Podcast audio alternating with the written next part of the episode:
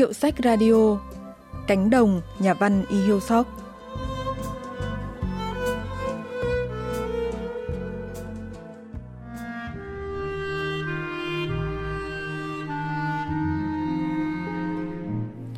Cái vàng, mã đề, bồ công anh, hành dại, măng dại, rau chân vịt, cây xô thơm, dương sĩ, rau dền, rau chân ngỗng. Cả cánh đồng bao phủ một màu non xanh biên biếc, che hết khoảng đất nâu. Đó là một đại dương diệp lục, rạng rỡ hơn đất mà cũng bí ẩn hơn ánh mắt nhìn. Mùa xuân đang thay áo mới như một thiếu nữ sửa soạn làm duyên. Cải vàng, má đề, bồ công anh. Nếu hái những loại rau non trên mà ăn, thì chắc toàn thân sẽ chuyển thành màu diệp lục. Chắc chắn sẽ bị nhuộm màu đó.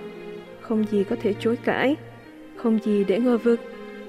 Có tiếng chim hót, là vàng anh gáy điên chăng? Nó cứ thổn thức ở phía chân trời. Ruộng đồng này là thế giới của tôi.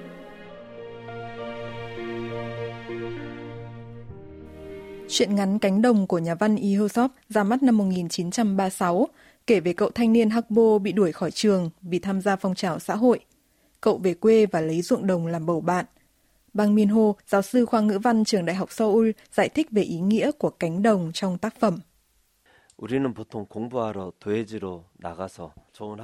Chúng ta thường nghĩ thành phố là chốn lý tưởng để tìm một ngôi trường tốt học tập. Nhưng trong chuyện ngắn này, trường học ở thành phố là một xã hội trần tục với kỷ luật nghiêm khắc. Còn cánh đồng là tượng trưng cho cuộc sống hoang dã, tự do, là không gian tìm đến để giải thoát khỏi xã hội thế tục đó.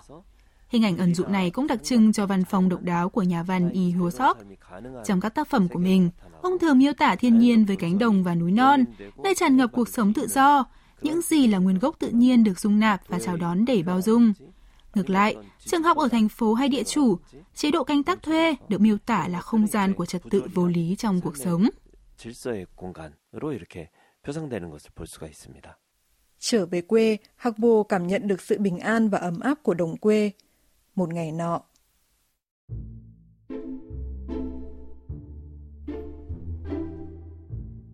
Tôi đang bước chân xuống đê thì chợt do dự và khựng lại. Có một cảnh tượng nực cười diễn ra trước mắt, nhưng tôi cố nén cười và ngồi bệt xuống cỏ. Một cặp chó đực cái đang dính nhau trên bãi cỏ gần lạch. Chúng không sợ trời, không ngại đồng, cũng chẳng sợ ánh nhìn của con người. Chúng bày tỏ tâm tình công khai và thành thật. Thành ra người chứng kiến là tôi mới phải xấu hổ. Đến mùa rồi mà, chắc chẳng bao giờ tôi được chứng kiến cảnh này trên cánh đồng mùa lạnh. Phải là khi đồng phủ cỏ xanh, chim đẻ trứng muộn, thì bọn chó mới đến mùa giao phối. Tôi không thể, không được giễu cờ cảnh tượng đó.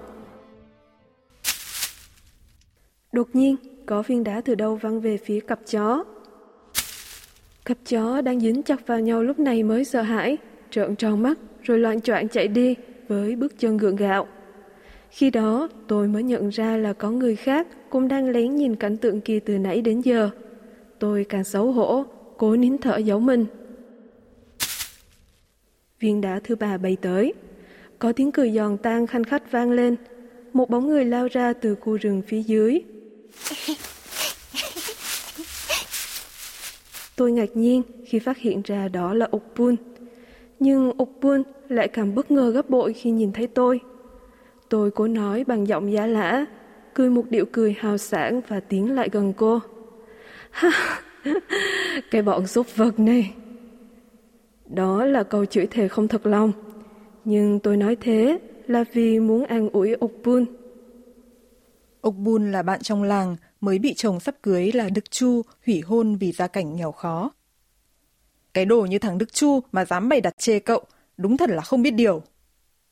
Hạc bồ bức xúc thay cho Okpun. Lúc nào cậu cũng bị coi thường thế mà không tức à? Không biết. Hay để tớ cho nó một bài học nhé. Cậu không còn việc gì để làm nữa à? Ông Bun biết ơn vì Hắc Bôi hiểu và bình vực mình.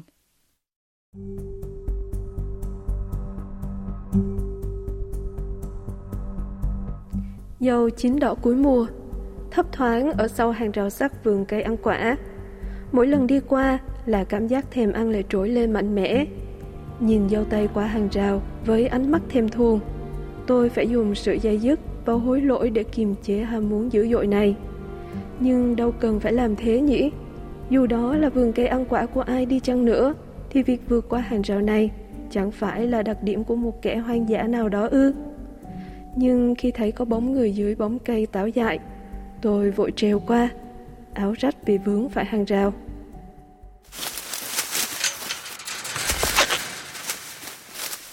Áo rách chỉ là phụ, tôi hớt hải chạy qua bãi cỏ vì sợ bị phát hiện và vừa biết bóng người đó là Úc Pun thì tôi mới thở phào nhẹ nhõm. Sau cuộc gặp lạ lùng bên bờ mương, cuộc gặp thứ hai cũng thật đặc biệt, khiến trái tim tôi lạc nhịp. Rõ ràng là hai người đã mở lòng với nhau sau cuộc gặp hôm trước.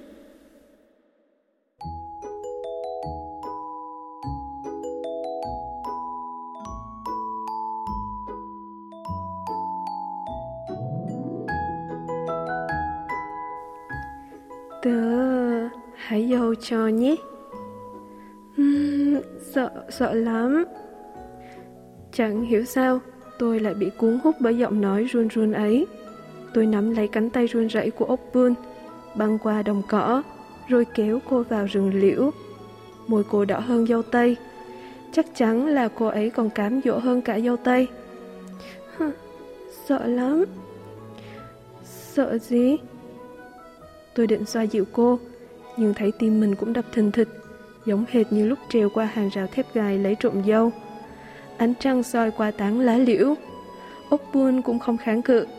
Đó là vị dâu rừng, không phải dâu tây.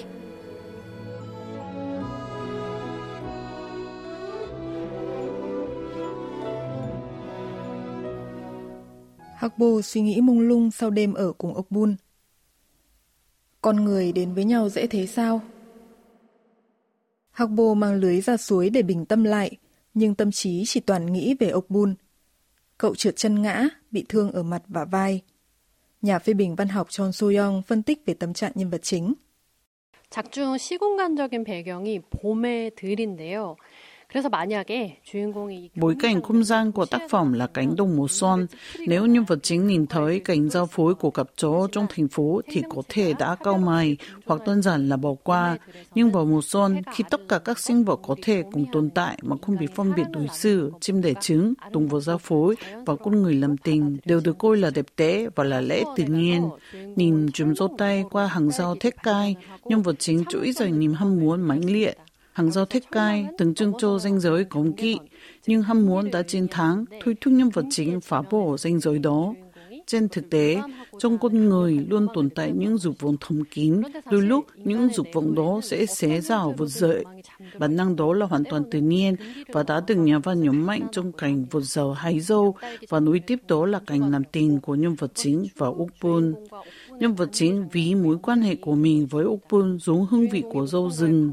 Nó hoàn toàn không trái đạo đức mà là một phần tất yếu của tự nhiên.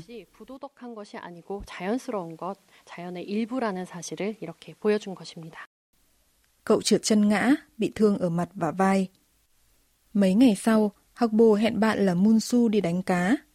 Munsu thường ở cùng với Hakbo trên đồng vào mỗi ngày Chủ nhật. Hai người cùng đọc và thảo luận về sách vở hoặc tám chuyện cùng nhau – nhưng Munsu cũng mới bị đuổi khỏi trường giống Hắc Bô cách đây không lâu.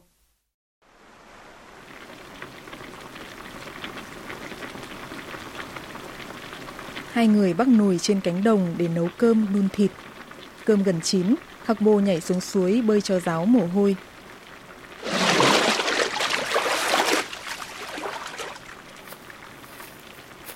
Vai cậu sao bị sách vậy? Munsu hỏi về vết thương nên Hắc Bô trột dạ, đành kể cho bạn nghe về đêm ở cùng ốc bun. Cậu nói thế thì tớ cũng phải nói ra bí mật của mình. Tớ cũng từng với ốc bun. Hình như là sau khi bị hủy hôn, cô ấy thấy trống trải, cô đơn thì phải. Nghe Munsu kể về quan hệ với ốc bun, thay vì thấy bực bội hay ghen tức với Munsu, Hạc Bồ lại thấy những suy nghĩ rối ren trong lòng như được giải tỏa. Những ngày hè oi ả trôi qua. Tôi chưa bao giờ ở ngoài đồng cả ngày lẫn đêm. Chúng tôi bàn bạc và quyết định cắm trại qua đêm trên cánh đồng. Ở đồng ban đêm có sợ không? Chính tôi cũng muốn biết. Đêm về khuya, đèn trong làng cũng đã tắt, tiếng chó sủa cũng lặng dần.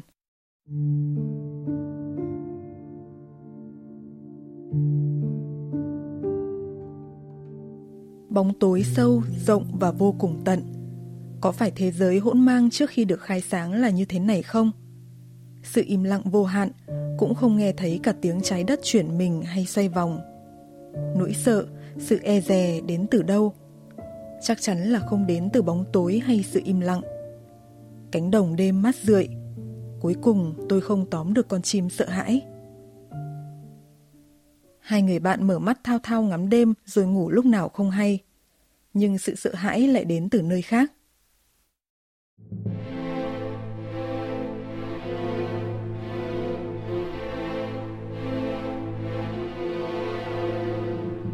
Nỗi kinh hoàng ập đến, không phải từ cánh đồng mà là từ trong làng, là ở con người. Không phải là tự nhiên mà chính xã hội loài người sản sinh ra nỗi sợ. Munsu tự nhiên bị kéo đi, hình như là vì việc ở trường. Tôi cũng bị dẫn đi, phải trả lời những câu hỏi về mình và về Munsu. Tôi dễ dàng được thả sau ba đêm, nhưng Munsu thì bật vô âm tín. Mãi về sau cũng vậy Tôi lên bao nhiêu kế hoạch thú vị cho mùa hè, nhưng giờ chỉ còn một mình nên tất cả đều vô vị. Giáo sư Bang Min Ho khoa ngữ văn trường Đại học Seoul nhận xét về cảnh cuối cùng gửi gắm đến thông điệp gì cho độc giả. 두 사람이 들에 나가서 한밤에 지금식으로 얘기하면 캠핑을 하는 장면이 Cảnh hai người bạn ngủ lại trên đồng buổi đêm, nói như thầy này là cắm trại, thật ấn tượng. Nhưng tưởng sẽ có nhiều điều sợ hãi, nhưng cánh đồng đêm thật tĩnh lặng, bình yên. Điều đáng sợ lại đến từ thành phố, trường học. Nhà văn đã xây dựng hai không gian tương phản giữa cánh đồng và trường học. Cánh đồng là chốn tự do, là nơi con người bị áp bức bởi hệ thống thuộc địa bất công đang tìm đến nhau và cố gắng xây dựng một cuộc sống mới. 함께 연대해 가면서 새로운 삶을 만들어 나간다는 그런 의미까지도 함축하고 있다고 할 수 있습니다.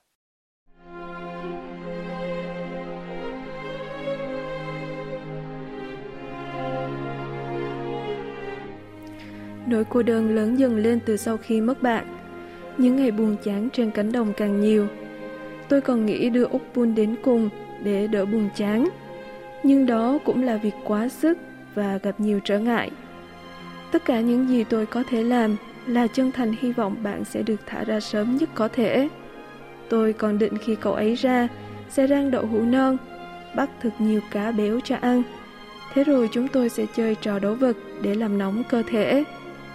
Hoa chuông đang nở rộ trên cánh đồng, hoa dương sĩ cũng dịu dàng khoe sắc. Con diệt trắng thỉnh thoảng đáp loạn choạng xuống mặt nước. Mùa đã chín mùi.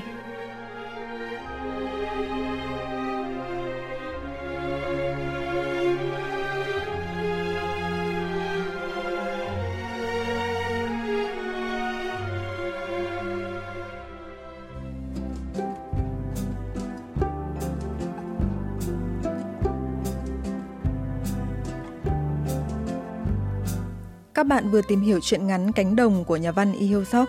Chuyên mục Hiệu sách Radio xin kết thúc tại đây. Xin hẹn gặp lại các bạn vào thứ ba tuần sau.